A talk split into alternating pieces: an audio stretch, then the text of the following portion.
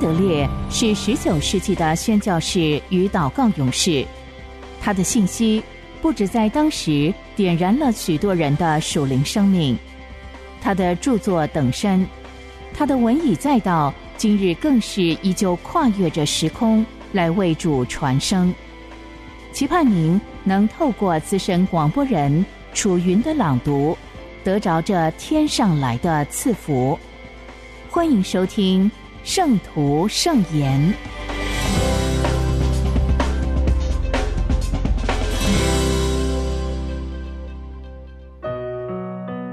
在基督里的祷告学校，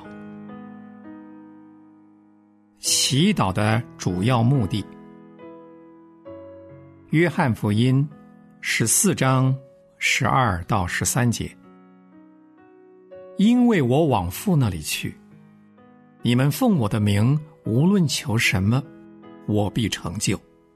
叫父因儿子得荣耀。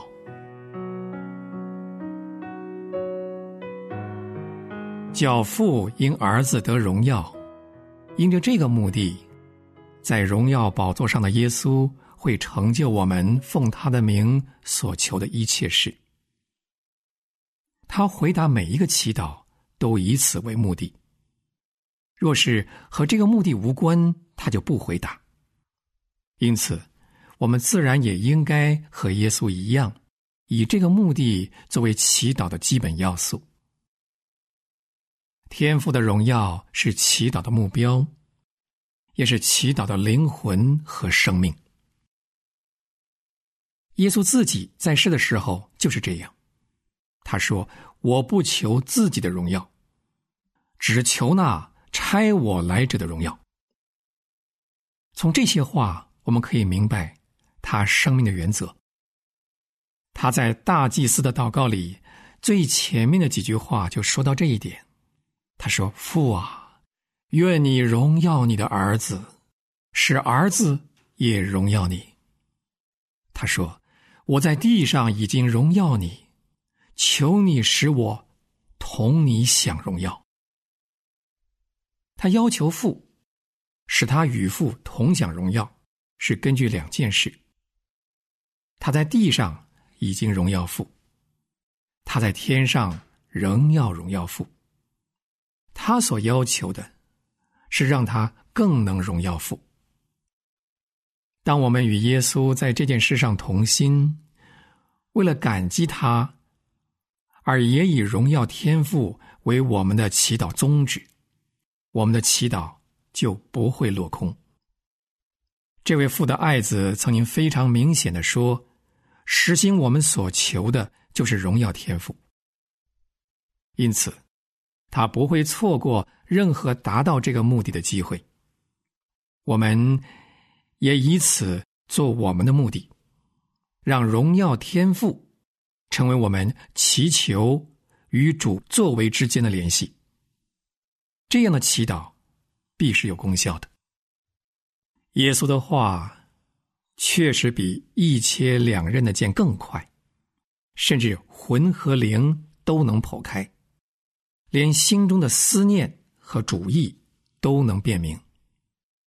耶稣在地上的祈祷，在天上的祈祷，或是从天上应允我们的祈祷，唯一的目的，无非是荣耀天赋。我们也是这样吗？我们祈祷最强的动机，岂不大多是出于自私的心吗？假如我们不以为自己是这样，岂不也必须承认，我们的祈祷并没有充满自动自发、渴慕天赋荣耀的精神？其实，祈祷理当要荣耀天赋。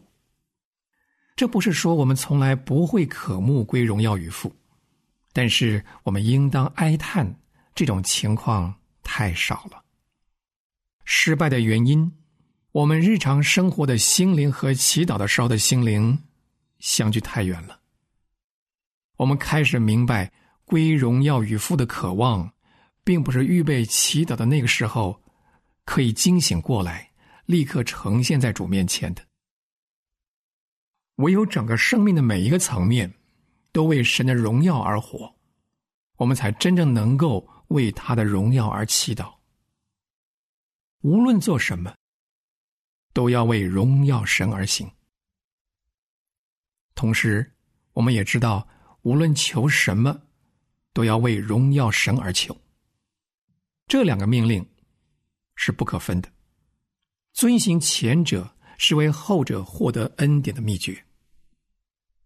为荣耀神而活的生命，是祈祷能得耶稣应允的条件，使父得着荣耀。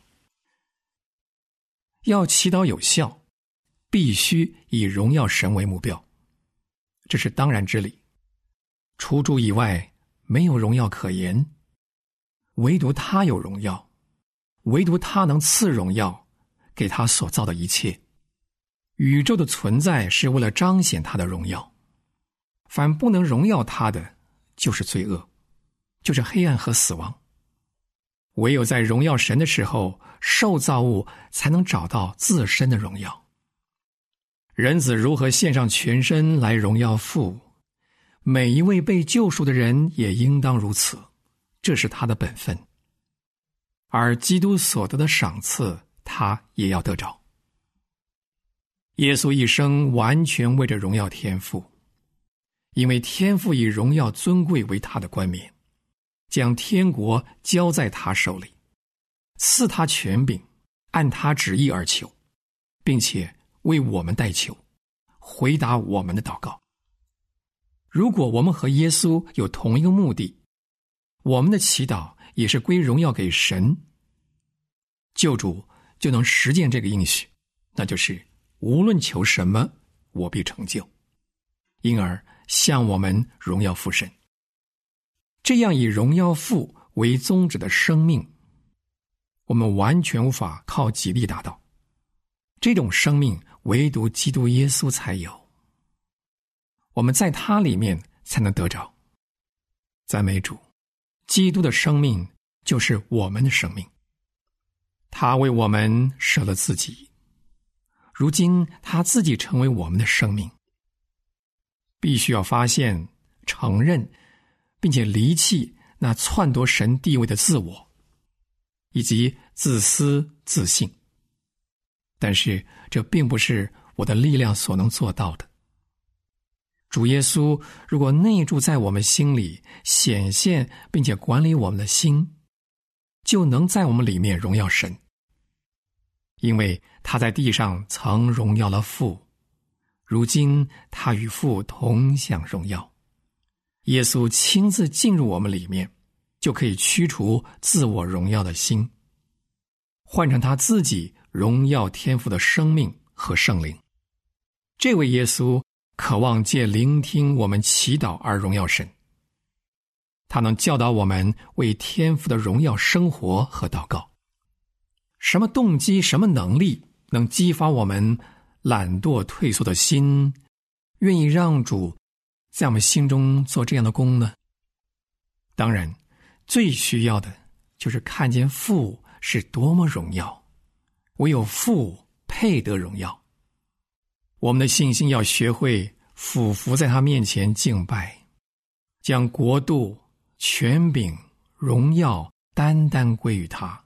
降服在他的荣光之中，知道他永远赐福，永远慈爱。这样，我们一定会不由自主的说：“荣耀全归于他。”我们也以崭新的强烈心愿仰望主耶稣，恳求他赐予我们那除了神的荣耀之外一无所要的生命。如果只有极少数的祈祷，可以蒙应允，父就不能得荣耀。我们的生活和祈祷有一个责任，就是要以神的荣耀为目的，以便我们的祈祷蒙应允。为了神的荣耀，让我们学习好好祷告。想到我们为孩童或朋友、为工作或团体恳切祷告，多半是以自己的安适快乐为念。很少真正渴慕神的荣耀，难怪祈祷常常得不着回应。我们若是不以神的荣耀为目的，他就不能得荣耀。所以，要做信心祈祷的人，必须真正把自己献上。无论事情大小，都叫父因他而得荣耀。这必须成为他的目标，不然就不可能做信心的祈祷。耶稣说：“你们互相荣耀，却不求从独一之神来的荣耀，怎能信我呢？”所以，只求个人得一己的荣耀，就不可能有信心。唯有深切真诚的自我牺牲，摒除自私，单求神的荣耀，这样才能唤醒灵里对神的敏锐感受，那就是信心。因此，降服神，并且求他的荣耀，和期盼他应允我们的祈求而显现荣耀。这两者在根本上是相通的。凡寻求神荣耀的，就能因为祈祷蒙应允而得以看到这个地步。也唯有这样的人，才能见到神的荣耀。让我们从承认自己的软弱开始。以前我们对神的荣耀太少全心关注，生活和祈祷也难见神的荣耀。我们的生命不像神儿子的生命，不能与他同心，单为神和神的荣耀而活。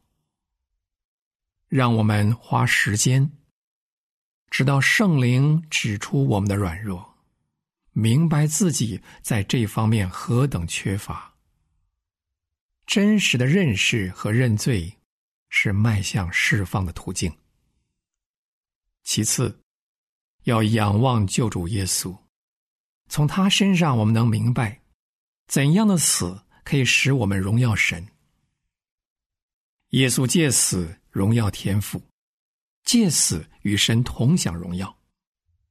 因此，我们也要死，就是向自己死，向神活，然后我们才能荣耀神，而向自己死。为荣耀神而活的生命，正是耶稣要赐给每一位信靠他的人的。他也要在他们里面活出这种生命。但愿我们像基督的心智，只为父的荣耀而活，让神的生命和能力做工在我们身上，实现这种心智。因为基督活在我们里面，我们就有喜乐的确据。知道自己能为神的荣耀而活，让这些意念成为我们每一天生活的精神。耶稣是我们能如此生活的保证人。他赐下圣灵，等着要在我们身上实现这种经验。只要我们信靠他，让他做工，我们不因不信而退缩，反而大有信心。我们以一切荣耀归于神作为我们的警句，这样天父会接受我们的心智，悦纳我们所献的祭。圣灵在我们里面盖上印记，让我们肯定自己的确是为神和为他的荣耀而活。然后，我们的祷告就会充满平安和全能，因为我们知道。由于神的恩典，我们能与他完全和谐。他会答应我们，祈求他就成就，叫父因子得荣耀。全人既然定义顺服神的话语和圣灵的感动，我们的心就不再是为自己，我们多与神同行，以神的荣耀为主要目的。我们会越来越自由的祷告说：“天父，你知道我所求的全是为着荣耀你。”而祷告得应允的条件，也不再像难以攀登的高山。我们知道，祈祷最高的祝福、最美的境界，乃是荣耀天赋。因此，就有更大的信心。知道神听我们祈祷，而祈祷这宝贵的权柄就变得越加宝贝，因为他能带领我们与爱子完全合一，参与他奇妙的提案。因为他说：“你们祈求，我必成就，叫天父因儿子得荣耀。荣耀的主耶稣，我们前来就近你。你越教导我们，我们越觉得对于正确的祈祷何等无知。但是每一个功课都激励我，让我满怀希望。”知道你要继续教诲我，不仅教我祈祷应当如何，更实际教我祷告。我的主，最伟大的代求者，我放胆仰望你。你在世上祈祷和现在所垂听的祈祷，无非是要荣耀与天赋。求你教导我，使我的生活和祈祷。都能荣耀天赋。主啊，我为此再次献上自己。我不要为自己打算，我将自己与你同定，置于死地。圣灵来除去我自我的活动。你的爱和生命占有我的心，新的渴望充满我。盼望在每一天、每一刻、每一个祈祷中，父的荣耀是我的一切。主啊，我要在你的学校里学习这样的功课。你要教导我，荣耀的神，荣耀的父，我的神，我的父。我知道，唯有你的荣耀，才是人生至宝。求你接纳孩子这样的心愿。求你将你的荣光显明于我，护庇我，充满我的心灵殿堂，让我住在基督所彰显的荣光之中。愿你将你美好的旨意实现在我身上，好让你的孩子因为寻求父的荣耀，自己也就得着荣耀。阿门。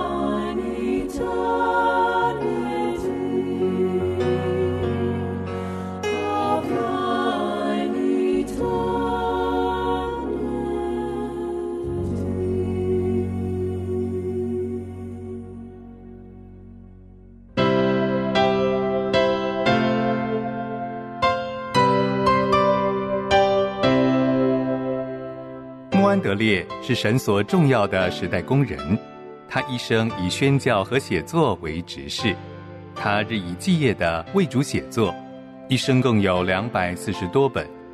从十九世纪以来，他的文字一直不断的影响着历代信徒，成为全球非常重要的灵修小品。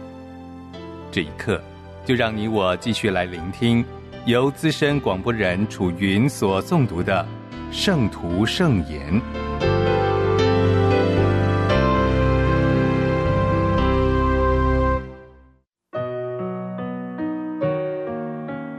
做完全人，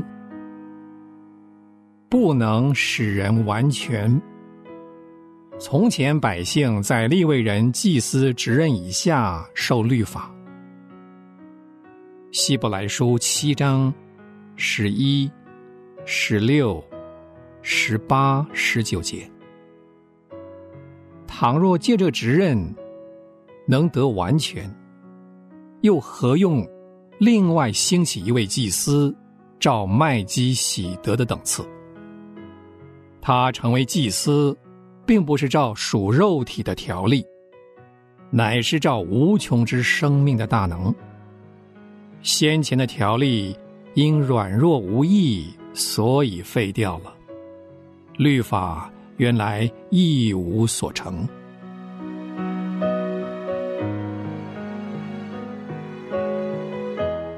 所献的礼物和祭物，就着良心说，都不能叫礼拜的人得以完全。希伯来书九章九节，律法既是将来美事的影儿，总不能叫那近前来的人得以完全。希伯来书十章一节。因为神给我们预备了更美的事，叫他们若不与我们同德，就不能完全。希伯来书十一章四十节，在新约圣经的书信当中，没有哪一卷像给希伯来人的这封书信频繁使用“完全”这个词。比起这封书信。再没有哪一篇能帮助我们更清楚认识到基督徒完全的真正含义，并且为我们指明得着他的方法。这个词有三次是用来指我们的主耶稣和他自己得着的完全，有两次是指我们所得着的完全。这封书信当中有五次提到过律法只是完全所投下的阴影。若不是基督降临下来，人就无法得着。有三次是说基督为了使我们得以完全所做的事工；有一次是说神为了使我们得以完全而成就的作为。这五个独特的认识当中，每一个都成了我们思想的对象。我们已经谈过前两个方面，现在。我们需要查考另外三个方面，认真考察前面引用的经文，我们就会看出，作者认为这种认识是至关重要的，足以使我们清楚认识到律法并不能使任何人或任何事得以完全。像这样强调律法具有极其重要的意义。